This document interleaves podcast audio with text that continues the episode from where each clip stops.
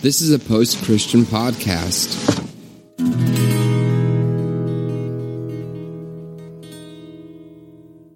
Welcome to the Revolution Church podcast. Hello, everybody, and welcome to Revolution's Meet Your Congregation. It is another beautiful day in paradise, and it is, once again, your host, Jay Baker, and Caleb. How's it going, Caleb? Oh, hey, Jay. Didn't see you there. That joke was good, the last one we did. Yeah, I know, right? Start reusing material. So today we are talking to Selena. And Selena, welcome to Meet Your Congregation. And also, where are we talking to you from?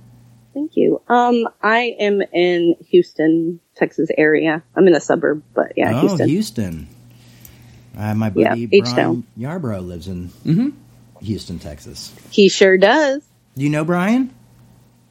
I sure do. Oh. Ooh. I'm a disciple of Brian Yarbrough. Really?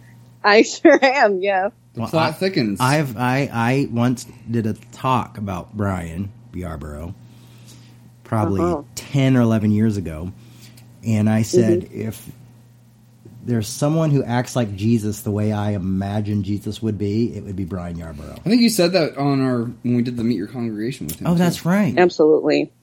I agree with you completely. You know, when I got ECT, which is electric shock therapy, Brian flew to Minneapolis and took me to my appointments every day. He's so sweet. Yeah, he's the sweetest. Wow. That's awesome. Yeah, we have kids that are similar ages. I guess our girls were toddlers at the same age when we were in church together. Oh, okay. Did you go to Brian's church? I did. Okay. I was an elder at his church. Oh, small world. Not a small world. Me and my ex-husband were elders at fucking, I'm trying to remember the name. It was Anchor? DBC Houston, but then we changed it to Anchor Church. Yeah. Wow. Yeah. What do you know? So we were there in the beginning. So yeah, you were there in the DBC days. Yeah, those were interesting days for sure. Well, I didn't want to. It's so funny because I originally didn't want to meet Brian. Yeah, because of his associates. Yeah, because I just had some falling outs with his associates. Yeah, I think everybody did, including him. Now that seems to be the popular opinion. But this is Meet Your Congregation, not roast the old church. I'm going to ask the obvious question, I guess, is, and it might not be obvious, though, but how did you find out about Revolution? Man, okay. I've been thinking and trying to remember that far back. I want to say, were you in H&M magazine? Yes. At all? Yeah. Okay, so it was probably back when I had a subscription to H&M. So I must have been in my early 20s. I'm now 32. I'm 44. So one of my friends, she really loved your work and was always talking about you. And so I kind of looked into y'all. And at the time I was like, oh, so he's a heretic. Cool. Moving on. So I didn't follow Revolution back then. It came way later. Okay. And my theology was different. Yeah. Back then. No, that's funny. This is the second Meet Your Congregation where we've had someone say that they thought I was a heretic, basically. I mean, technically, I guess. Maybe technically. Technically, I would be. But that's not a bad thing. No. Yeah, if you go by the actual terminology, the actual dictionary definition of heretic. You disambiguate the word. Not bad. Yeah. I mean, Jesus was a heretic. I want to say Paul the Apostle was probably a heretic. Yes. Like, you're thrown in there with the good ones, so that's cool. Well, that's good to know. Jesus and Paul. Jesus, Paul, and Jay. Yeah. That'd be a good band. That'd be a good band. That's Jesus, good. Jesus, Paul, and Jay. Yeah. Peter, Paul, and Mary. Did Brian ever talk about Revolution? I mean, how long have you been listening to Revolution? He did. So I started listening to you guys when my kind of deconversion really started to kick in. So this is probably 6 months to a year ago is when I really started to kind of follow your work closely. And Brian talked about you all the time. And I was like, this is a serious bromance he's got going on. We've got matching tattoos. Brian Yarbrough. Yeah. I actually really like that. Cause I think it's cool when guys are, you know, when they support each other. I think it's cool when guys support each other. So, I thought that was really cool. But again, you know, there was kind of a conflict there for me. Mostly because I knew I was queer from a very young age, but I was also told that you had to pray the gay away. So when I read your work and you were like, oh, it's not a sin, I was like, whoa, that doesn't seem to line up with what I was always told, you know. So yeah, Brian talked about you a whole lot. And it definitely, I wasn't ready at that point. I wasn't ready to really to kind of receive, I guess, what you were saying. And I even saw a video. I don't remember how long ago this was, but I saw a video of you speaking at a church. And I think it was like some kind of Lutheran conference or something. Right. And you were like really bold. And you just straight up said, like, you know, it's not a sin. We need to love our gay brothers and sisters. And I was shocked. When I saw that video, I was like, okay, I don't know who this guy is, but he's definitely got some gall. So I was just like, you know, you were kind of always on the back burner. I was aware of you, but it wasn't probably until now that I really felt like I could be receptive to what you were sharing. Oh, cool. Yeah. I mean, I'm an acquired taste. Well, the church is an acquired taste. I mean, we're a bunch of weirdos trying to figure things out. I had a similar experience running into this guy. What is the problem with all you folks? I don't know. Just like me from the beginning. Then I can become a cult leader. Yeah, there we go. Hey, that's profitable. That's how we start making money. You start a cult. That'll work. That's a good idea. I'm surprised no one's accused me of that yet. So, but I'm so freaking unorganized. There's just no way that'll. Of what, being a cult leader? Yeah, I've heard you be accused of being a cult leader. I haven't. So I'm gonna keep it at that. I mean, I guess if you, like, join the church and then your family sees it, then they're going to think you're a cult leader. That's what happened. Yeah. I mean, family members can say that, but anybody who's actually seen the church knows that there's just no way in hell it could actually be a cult. It's like the least successful cult. This is people know it's a cult right away. This is a really shitty cult. Got to have some really good selling points, I think, to have a cult, and I just don't have any good selling points. I'm like, I don't know, maybe? So, do you go to church in Houston? No. So, I was a part of Anchor, you know, I don't know when that was, 2000, maybe 12. My ex-husband and I were elders and we had a lot of stuff going on, a lot of personal stuff in our marriage. So I decided to step down.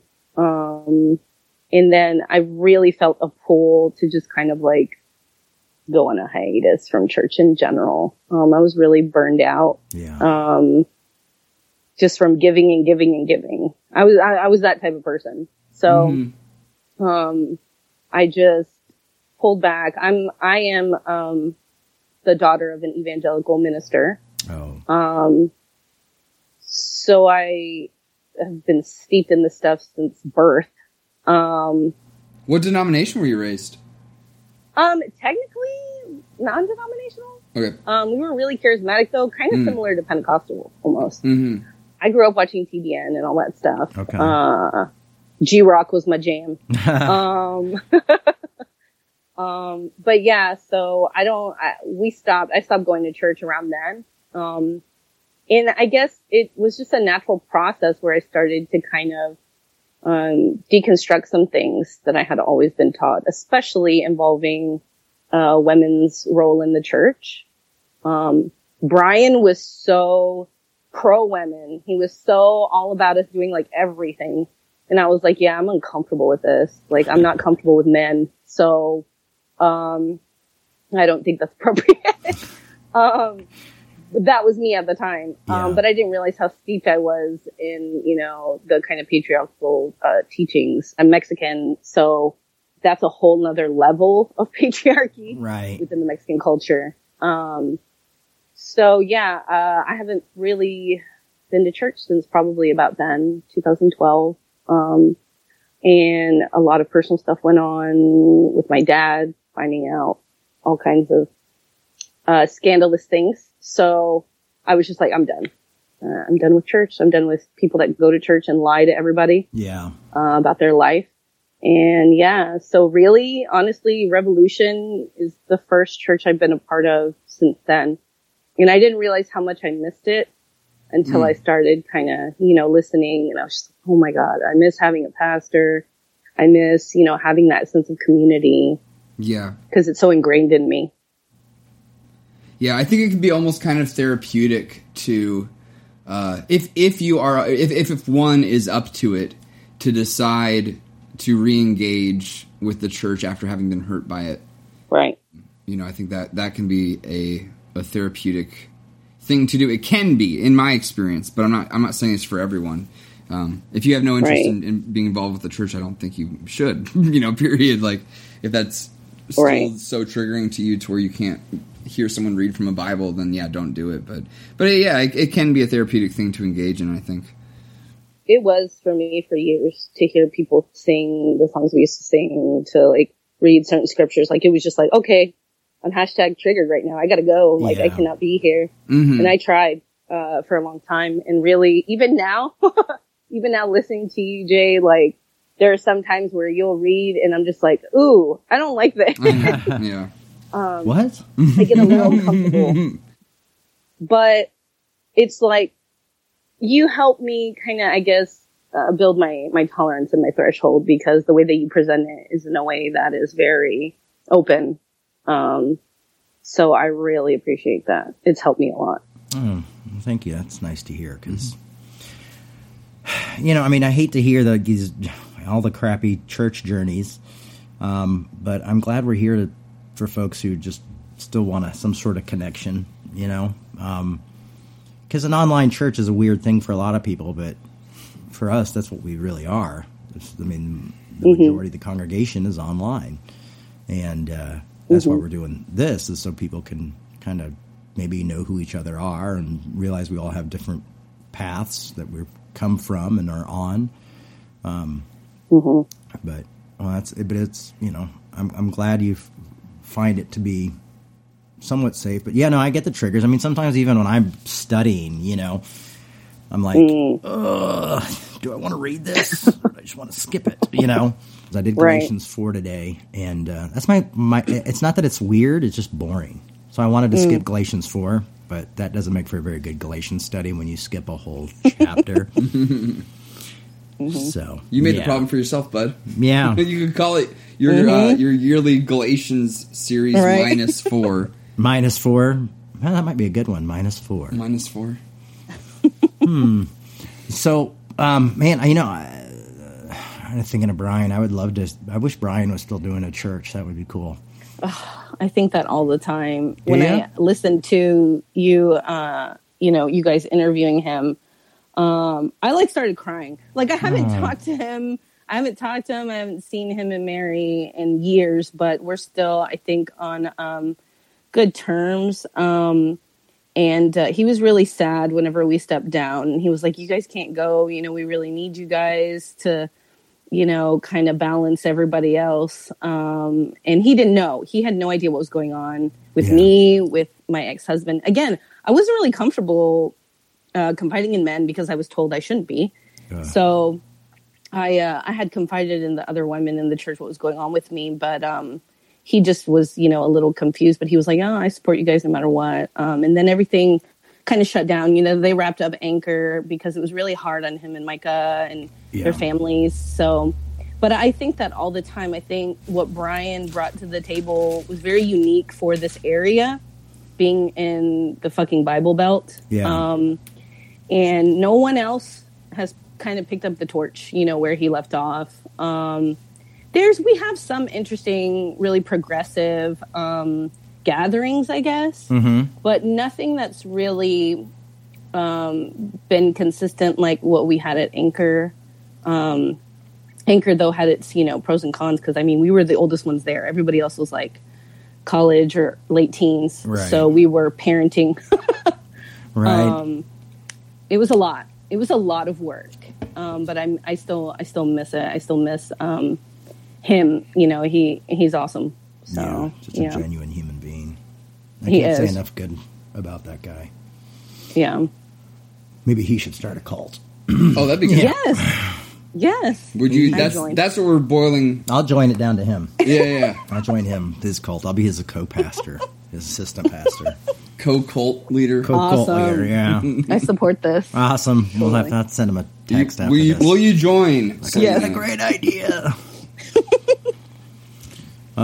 His beard's getting really big, so he would look the part. Oh, yeah. Nice. Yeah. You just need some Kool-Aid, and we're good. Yeah, yeah. Oh, there you go. And some poison. Yeah, great. Nice. Too soon. Yeah. Sorry. I feel bad about that. It's okay.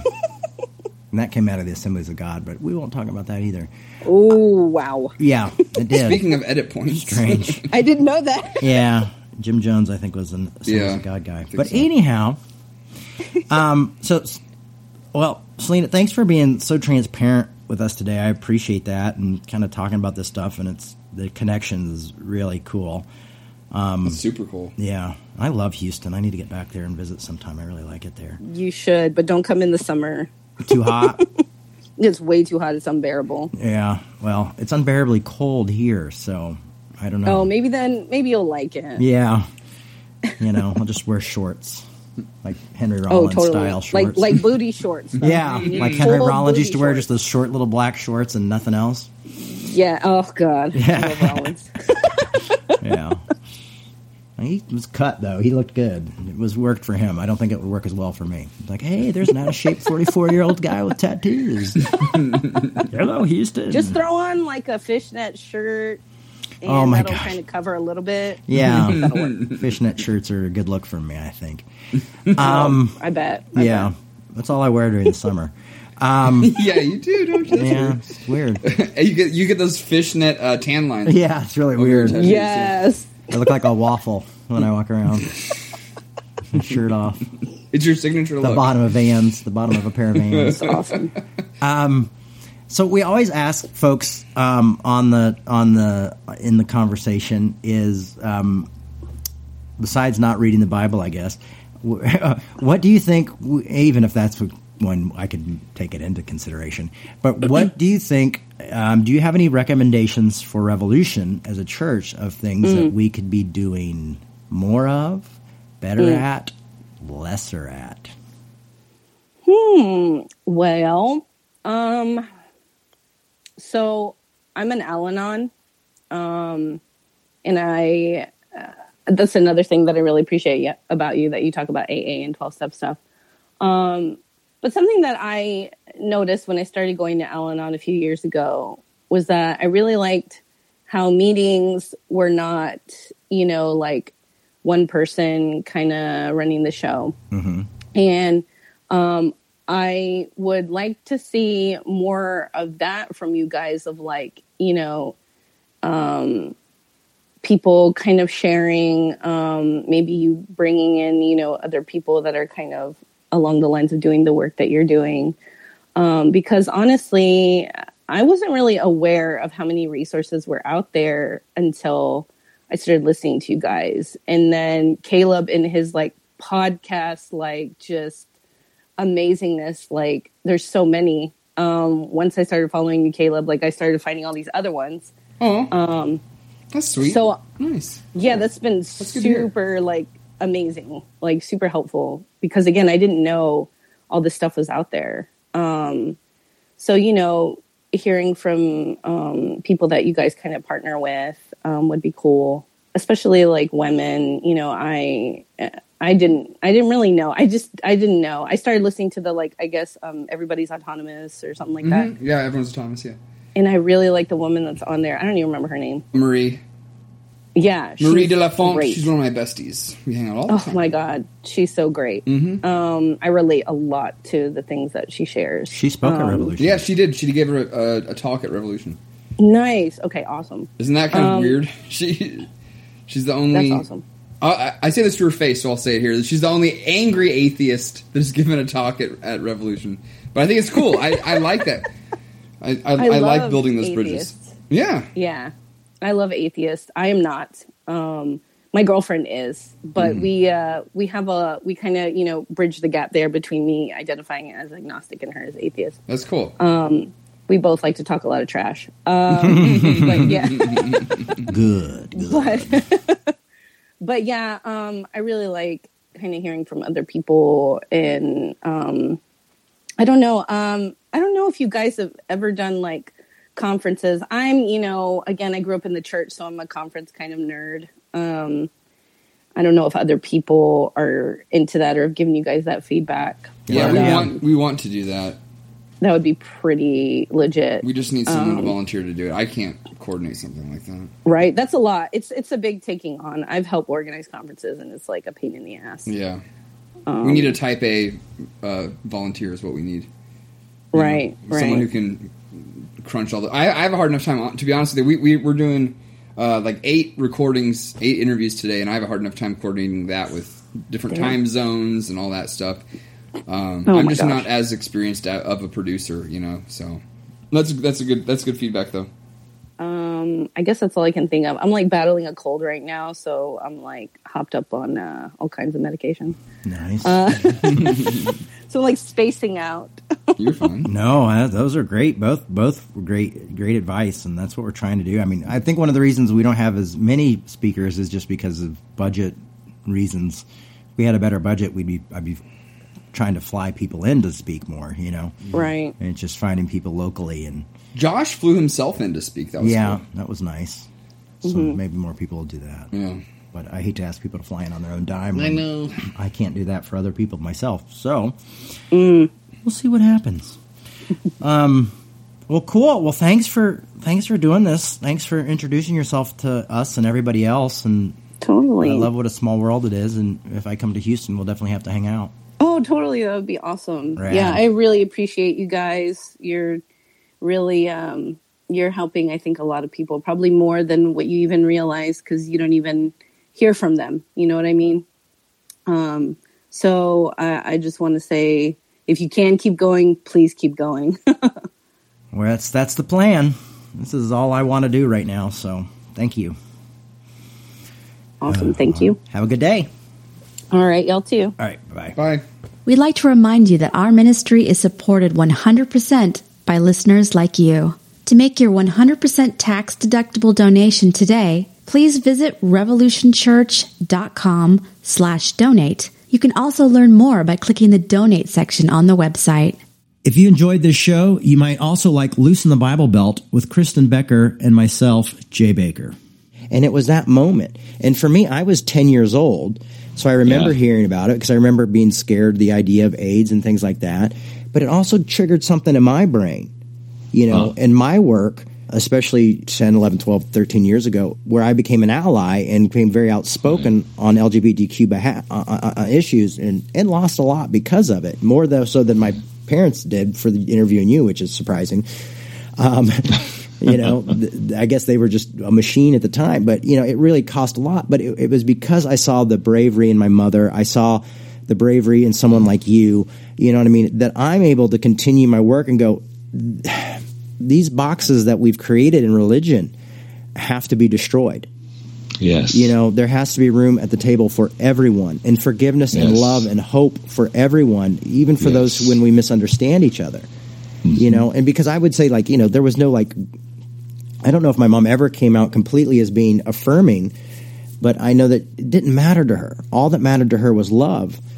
And for me, I built on that foundation. And so I have to say, if it wasn't probably for that day and that interview and that moment in time, I don't know where my career would be. I don't know where my mother's career would have been. It was people in the gay community who embraced her when we lost everything. Yeah. Yeah, and kept her afloat. The Eyes of Tammy Faye was made by World of Wonder, which is run by 2 gay men who loved Tammy Faye. you know? Yeah.